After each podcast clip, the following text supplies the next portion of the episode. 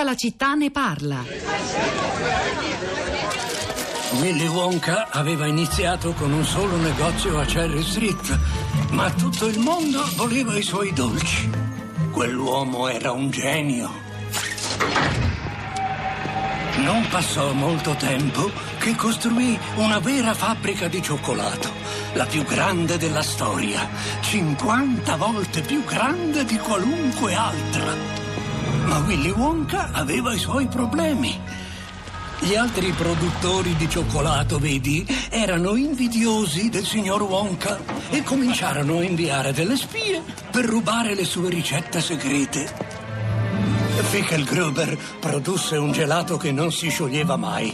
Prodonos lanciò un chewing gum che non perdeva mai il sapore. Poi Slugworth iniziò a vendere un chewing gum con cui fare palloni di dimensioni incredibili.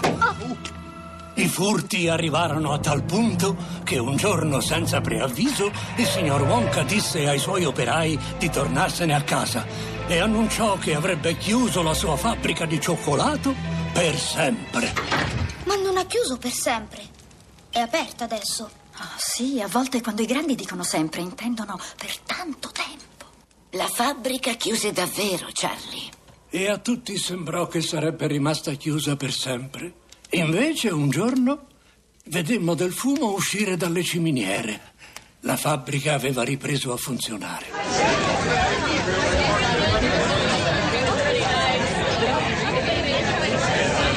L'aveva evocata lo stesso Elio De Frani da Novi Ligure all'inizio di questa puntata di tutta la città ne parla dedicata alla crisi dell'azienda Pernigotti, la Willy Wonka e la fabbrica del cioccolato, il, il film del 1971 diretto dal regista Mel Stewart, in realtà questo è il film di Tim Burton perché ce ne sono due, entrambi ispirati con Johnny Depp, entrambi ispirati al romanzo di Roald Dahl, quell'immagine che è rimasta, devo dire, nella sensibilità, devo dire, personalmente anche mia e di tanti ascoltatori, quella a, a consuetudine degli abitanti di Novi, al profumo del cioccolato, alla, alla colata, no? questa è una parola anche molto evocativa, che si è interrotta e si rischia di, di, cambiare un po' anche il rapporto fisico dei cittadini di quella, eh, in quel centro dell'Alessandrino con la loro città, con le strade eh, a cui sono abituati sin dall'infanzia. Molto, molto importante, noi crediamo quello che è successo e che sta accadendo, anche perché forse è un emblema, un paradigma di una crisi strutturale profonda dell'economia e della politica, come hanno detto i nostri ospiti in questa puntata che vi invito a riascoltare. Eh, nel frattempo Sara Sanzi mi ha raggiunto in studio per raccontarci un po' di novità, e soprattutto i commenti degli ascoltatori dei social network, ma c'è anche qualcos'altro da dire de, che è doveroso. Sì, eh, è doveroso Pietro, vogliamo rivolgerci ovviamente ai nostri ascoltatori per dire che è stata attivata da pochi giorni la raccolta fondi straordinaria per l'emergenza e il maltempo in Italia. Eh, basterà chiamare il numero solidale 4 45500 per raccogliere fondi da devolvere alle popolazioni colpite. Ogni chiamata consentirà di donare 2 euro da mobile e da fisso. I clienti di poste mobili invece da fisso potranno donare fino a 5 euro. Ricordiamo il numero 45500. Diamo voce adesso agli ascoltatori, ascoltatori che ci hanno scritto su Facebook, sulla nostra pagina La città di Radio 3. Iniziamo con Cinzia, anche oggi leggiamo parte dei messaggi che sono più lunghi e possono essere letti per intero sui social network. Cinzia scrive: È un problema tutto italiano quello di aspettare sempre l'ultimo minuto invece di intuire il futuro e muoversi di conseguenza. Non è la prima azienda che si sposta all'estero e non sarà l'ultima.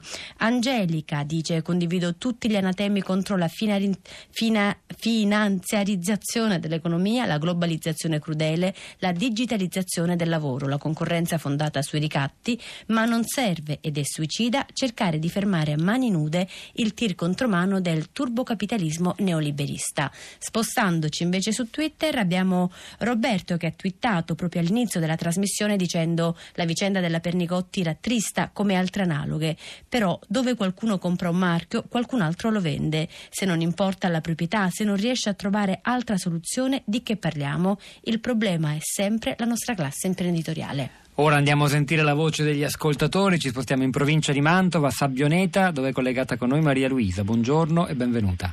Buongiorno. Eh, Io volevo rimarcare il discorso che già aveva accennato poco fa sulla funzione sociale della proprietà privata, già stabilita nell'articolo 42 della Costituzione e richiamata anche nel Codice Civile all'articolo 838 quando dice che eh, quando il proprietario abbandona la conservazione o abbandona l'azienda può farsi luogo l'espropriazione dei beni da parte delle autorità amministrative, premesso il pagamento di una giusta indennità. Questo significa che dal momento che eh, tutta la popolazione del, di Novi è eh, coalizzata in solidarietà con i lavoratori, sarebbe opportuno che tutti si coalizzassero per ottenere perlomeno l'esproprio della proprietà da parte dei proprietari e poter continuare l'attività come lavoratori, come era successo peraltro anche in Argentina o in altri luoghi in cui eh, i lavoratori hanno potuto continuare. Eh, ritengo che non sia giusto continuare ad assistere passivamente a questa emorragia di aziende e di conseguenze di lavoro, causando anche una massiccia eh, emigrazione verso l'estero, a cui lo Stato crede di porre rimedio con incentivi alla natalità che se va bene produrranno i loro effetti fra chissà quanti anni, mentre è importante impedire fin da subito questa emorragia conservando il lavoro, cercando di eh, restituire alle aziende la loro funzione sociale. È stata chiarissima Maria Luisa. Gra- è stata chiarissima, la ringrazio, ci sono anche altri collegati. Da Sabbioneta andiamo a Messina, buongiorno Carmen. Eh, buongiorno, eh, io volevo dare una testimonianza positiva alla signora Lucia, eh, specialmente dopo l'intervento dello psicologo del lavoro che parla di depressione. Marco De Polo, sì. Esattamente, è una cosa che conosco ed è devastante. A maggior ragione questi operai devono investire sulla loro competenza.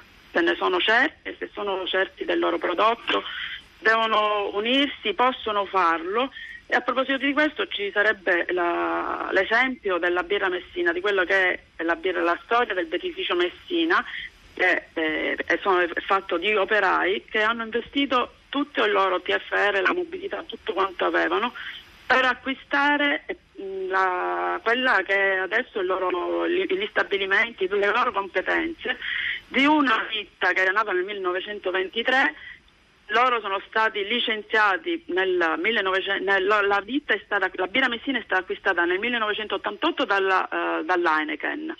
Loro nel 2011 sono stati licenziati nel 2016, dopo aver investito tutto uh, nelle loro competenze, hanno ricominciato a produrre sotto il nome di Birra dello Stretto. Perché dico questo? La signora dice se producono sotto un altro nome non possono avere lo stesso successo. Non è vero, ci sono i social adesso, sono anche gratuiti. La birra dello stretto è andata avanti anche grazie, soprattutto grazie al supporto dei social e alla solidarietà del territorio.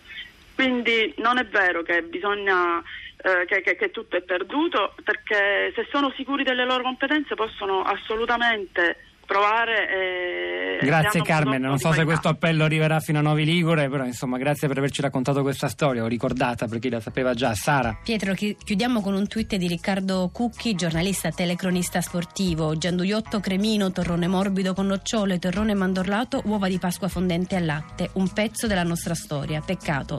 Solidarietà ai lavoratori e alle loro famiglie, il nostro Natale sarà senza il torrone, il loro senza lavoro. Ora è il momento di una puntata importante, lo sono sempre quelle di Radio Tremondo, ma questa lo è in particolare. Ci sarà a parlare ai microfoni intervistata da Luigi Spinola, la sorella della giornalista Daphne Caruana Galizia, ricorderete uccisa per le sue inchieste sulla corruzione e il riciclaggio a Malta.